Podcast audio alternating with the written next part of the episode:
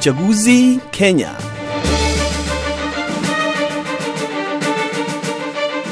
Ikiwa zimesalia siku chache tu kabla ya Wakenya kwenda kupiga kura na kumchagua rais na wawakilishi wengine hapo Agosti 8, hivi sasa kuna ongezeko la habari ambazo si za kweli. Kundi la wataalam liliwasilisha utafiti wao hivi karibuni kuhusiana na suala hili. Mwandishi wa VOA Leni Ruvaga anaripoti kutoka Nairobi na Hadija Riami anaisoma ripoti kamili.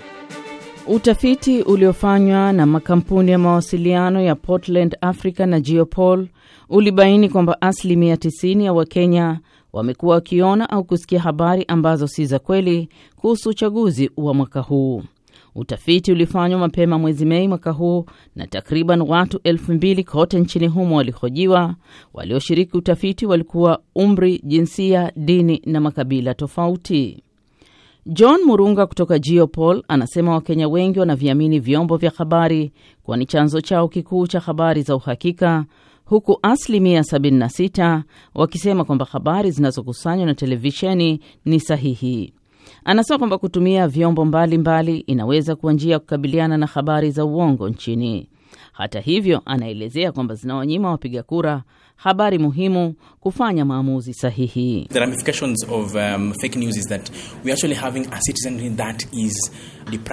Athari za habari za uongo ni kwamba tunakuwa na watu ambao wananyimwa nguvu ya kufanya maamuzi mwafaka kuhusiana na uchaguzi ujao, na hiyo inaathiri nia yao, inaathiri madaraka yao kufanya maamuzi sahihi.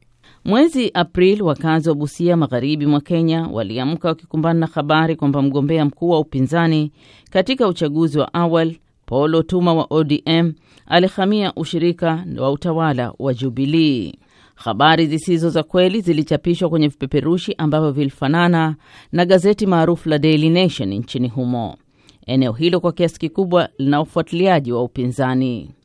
Dorothy Oko, meneja wa mawasiliano na masuala ya umma katika Google kwa Afrika Mashariki na nchi za Afrika zinazotumia lugha ya Kifaransa, anasema wapiga kura na wenye biashara ni vyema wafahamu zipi ni habari za uongo na kubuni njia ya kukabiliana nazo. Our job is really to present news, to present information and make it accessible and relevant. Kazi yetu kwa kweli kuwasilisha habari, kuwasilisha maelezo na kuhakikisha zinapatikana na zinafaa.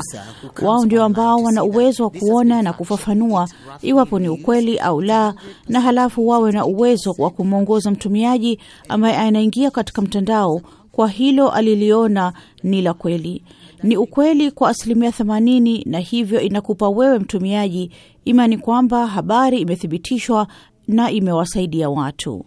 Oko anasema changamoto iko kwenye usahihi na kasi ambayo habari hizo zinasambazwa. Google anasema imeweka mifumo kuhakikisha kuwa watumiaji wanapata habari sahihi kwenye mtandao wao kwa kuwapa habari za ukweli.